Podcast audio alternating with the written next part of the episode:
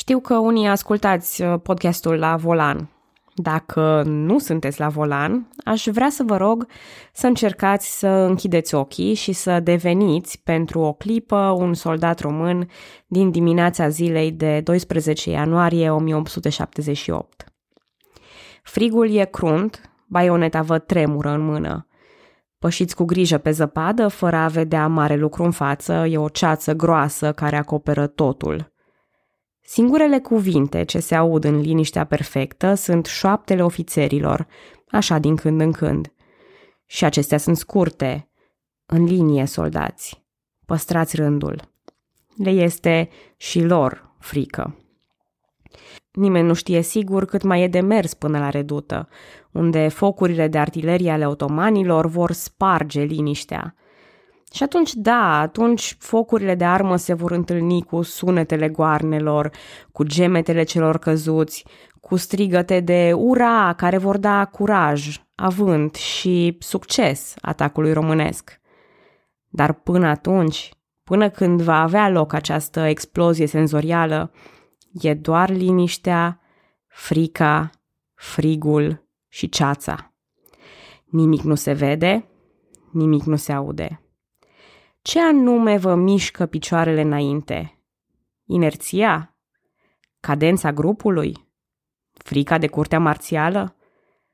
Sau pur și simplu e în natura noastră ca oameni să pășim prin orice frig, orice durere, orice liniște, în speranța că la capăt se află ceva.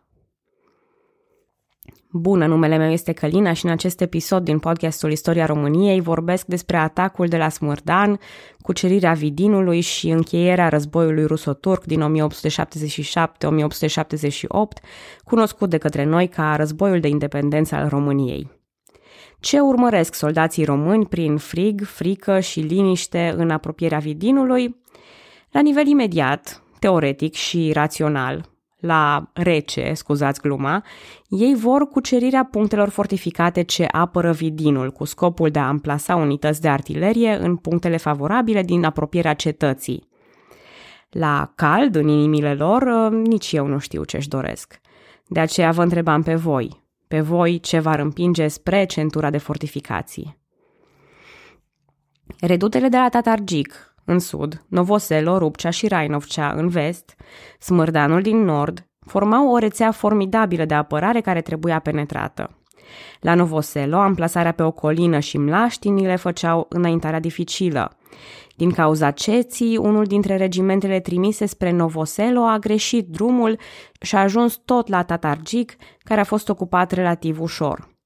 Astfel, Novoselo a fost atacat sau reatacat, dacă vreți voi, în jurul prânzului prin lupte baionete la baionetă. Astfel, românii câștigau sectoarele de sud și vest. Însă cele mai grele lupte s-au dat la nord de Vidin, anume la Smârdan, Inova și Capitonovcea, unde existau în total trei redute bine pregătite cu batalioane de infanterie și tunuri crup performante. De asemenea, fiecare casă din Smârdan fusese transformată într-un punct de rezistență, prelungind eforturile românilor. După o inițială ezitare cauzată de îngroșarea ceții, generalul Mihail Cerchez dă ordinul de înaintare. Și spun înaintare, nu atac, pentru că ordinul era unul precaut. Trupele române urmau să înainteze încet până la 500 de metri de inamic, abia apoi să deschidă focul. Ajuns la destinație, flancul drept a găsit înaintarea prin pozițiile otomane a fi dificilă, însă flancul stâng a reușit să continue asaltul. Două companii de pe flancul drept se regrupează pentru un atac prin învăluire, 400 de militari turci ies din garnizoană pentru a-i opri, dar se lovesc de baionetele regimentului 8 de călărași. Reduta de la Smârdan rezistă, dar e aproape de a fi încercuită.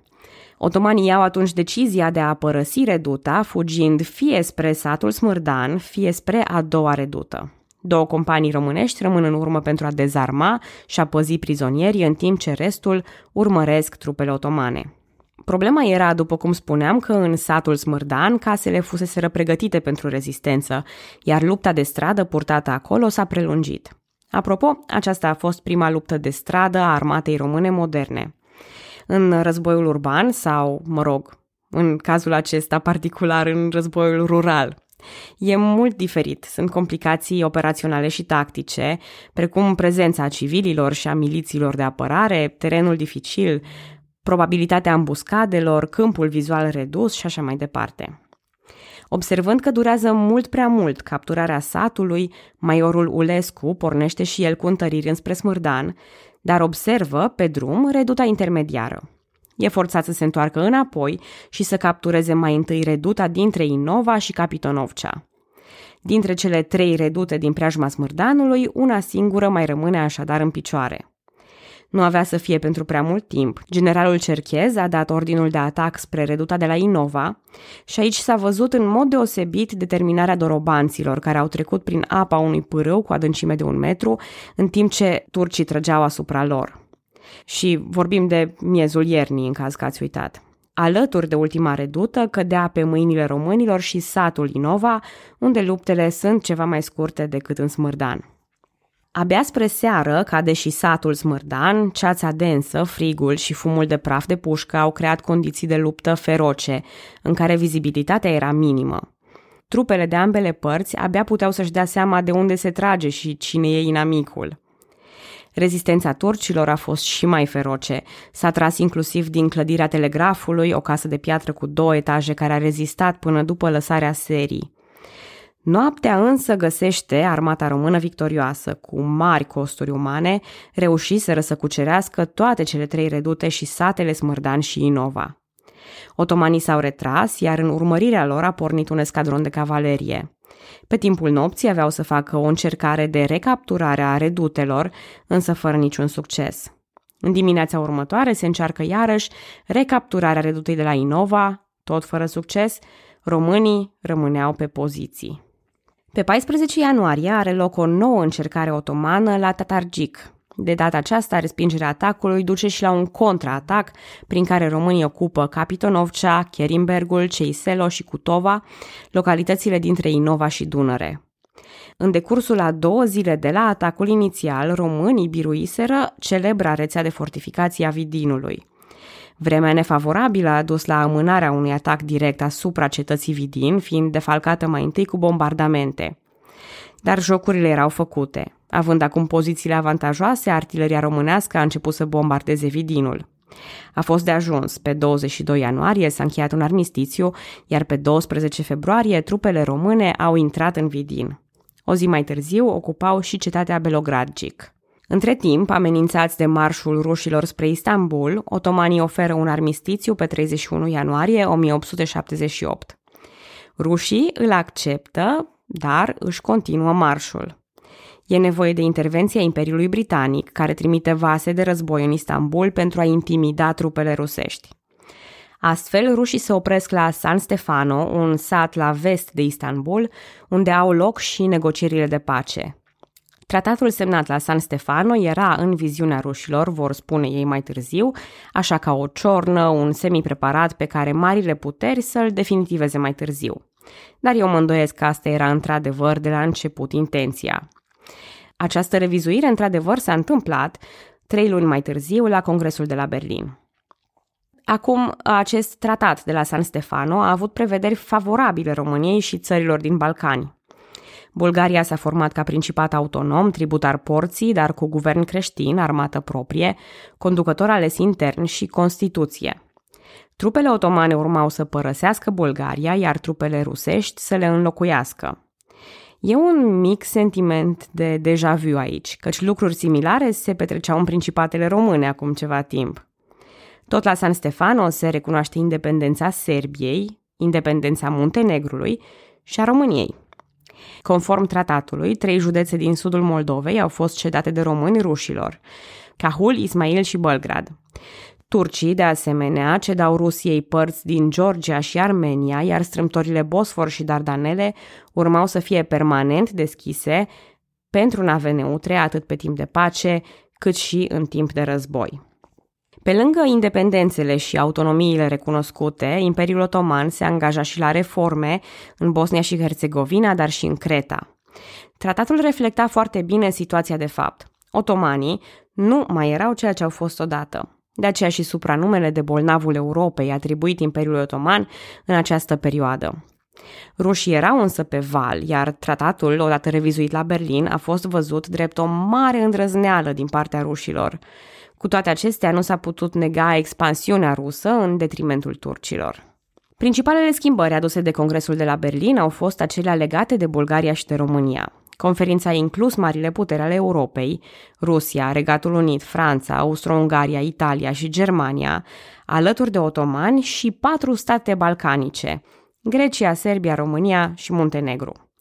Apropo, acestea patru din urmă nu aveau drept de membri, adică nu contribuiau la a lua deciziile, doar asistau la lucrările de interes pentru ele. Printre țările care au susținut însă participarea României ca membru era Franța și, în mod surprinzător, Austro-Ungaria. Și, în regulă, Franța e un aliat clasic, dar în cazul Austro-Ungariei avem două surprize. Așa că haideți să facem o mică paranteză. În primul rând, denumirea. De când nu am mai vorbit despre Imperiul Habsburgic, el trecuse prin reforme importante, prin care puterea în Imperiu a fost echilibrată. Începând cu 1867, partea austriacă și partea maghiară erau acum egale în puteri și drepturi. Tot ce ținea de politică externă și financiară era decis la comun, dar partea de guvernare era separată. Regatul Croației și Slavoniei era autonom sub coroana maghiară. De asemenea, dincolo de acest rebranding, de schimbările de nume și de organizare, a doua surpriză este nuanțarea poziției politice față de România. Dacă mai țineți minte de la conferințele din trecut, Imperiul Habsburgic fusese împotriva cererilor românești pentru a nu da idei românilor din Transilvania. Dar mai nou, sub îndrumarea ministrului de externe Ghiula Andrași, strategia era mai degrabă una de apropiere față de România. Sentimentele antiruse erau puternice în imperiu, transformând România într-un posibil aliat sau tampon. Revenind la Congresul de la Berlin, sub conducerea lui Otto von Bismarck, se abordau probleme foarte delicate ale Balcanilor, dar și echilibrarea intereselor opuse ale marilor puteri.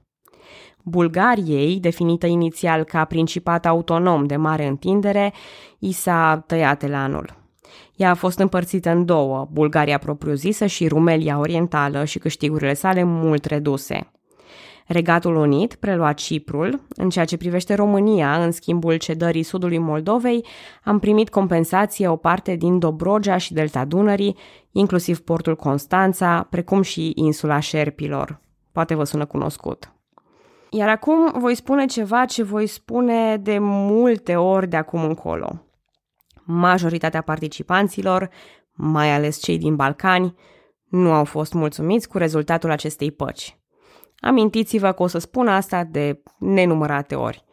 Majoritatea participanților, mai ales cei din Balcani, au fost nemulțumiți. Și acum vă explic, otomanii erau umiliți, rușii supărați că nu s-au ales cu destul, deși câștigaseră războiul. Bulgariei îi fusese plimbat un rezultat pe la nas, după care a fost retras și înlocuit cu ceva complet nesatisfăcător. Serbia și Grecia erau nemulțumite, crezând că meritau mai mult. Bismarck a ajuns detestat de ruși și criticat pentru decizia de a intra în problemele din Balcani. Austro-Ungaria câștigase teritorii deși nu participase efectiv la război, ceea ce i-a supărat pe supușii de diverse etnii. Mai multe războaie vor izbucni din aceste cauze, printre care primul și al doilea război balcanic – una dintre aceste supărări mocnea în Bosnia și Herțegovina, unde peste câțiva ani va da în clocot cu asasinarea ducelui Franz Ferdinand și, mă rog, hai să nu anticipăm. Să știți că nici România nu a fost prea mulțumită de tratatul de la Berlin.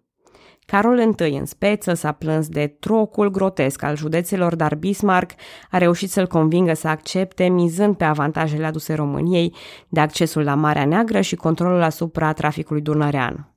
Dincolo de toate aceste efecte geopolitice mari, rămâne pentru noi independența declarată la începutul războiului și câștigată prin fapte și sânge, începând cu recunoașterea marilor puteri de la 13 iulie 1878, independența era un fapt. Pe 8 octombrie 1878, armata română își face intrarea triumfală în București.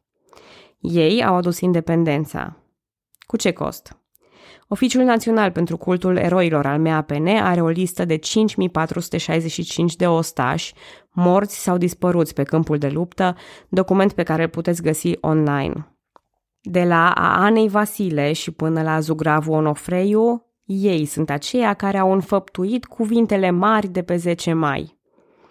Pe lângă cei care și-au dat viața, alții au dat României brațe, picioare, integritate fizică și psihică, sânge și lacrimi. Pe drept, în imnul eroilor, ni se cer și nouă lacrimi în schimb. Financiar, costurile războiului, evident, au dus la inflație, dar cine mai numără inflația?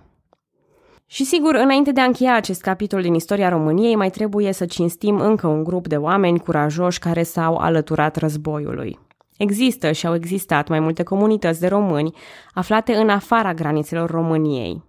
În Serbia există două astfel de comunități, cea mai cunoscută fiind cea din Voivodina, unde minoritatea românească se bucură și de drepturi destul de substanțiale, inclusiv o formă de autonomie. Mai puțin cunoscută și recunoscută este comunitatea românilor de pe Valea Timocului. Conform recensământului sârb din 2011, există aproximativ 35.000 de români timoceni declarați în acte. Numărătorile paralele și estimările după numărul de gospodării arată însă că e vorba de mult mai mult. Numiți rumuni sau vlasi, românii timoceni au participat și la războiul rusoturc din 1877-1878.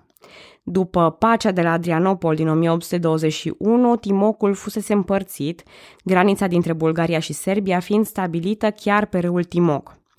Tot atunci începe și un program de asimilare forțată al românilor. În 1875, românii timoceni s-au răsculat alături de bosniaci și de bulgari împotriva otomanilor, răscoală ce a fost înăbușită.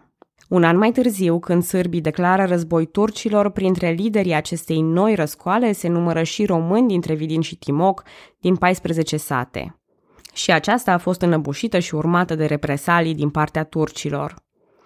După cum vă puteți da seama, între românii timoceni și Imperiul Otoman nu exista, istoric vorbind, o relație prea cordială, așa că la izbucnirea războiului din 1877, interesele românilor timoceni și ale românilor din România erau bine aliniate.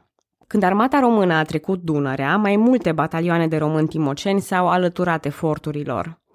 La sediul Vidinului sunt documentați ostași și ofițeri timoceni, printre care Ilie Nicolae din Cobișnuța sau Vancea Predoi din Bregova. Neobișnuit din punct de vedere al mobilizării a fost că printre voluntarii timoceni se aflau mulți copii și tineri. 37 de fete se ocupau cu distribuirea de hrană, muniție și îngrijirea bolnavilor. Legenda o pomenește pe Marița, o fată de 12 sau poate 14 ani, care căra apă într-o găleată de lemn pentru ostașii armatei române și a fost printre primii oameni răpuși de gloanțele turcilor de la Vidin.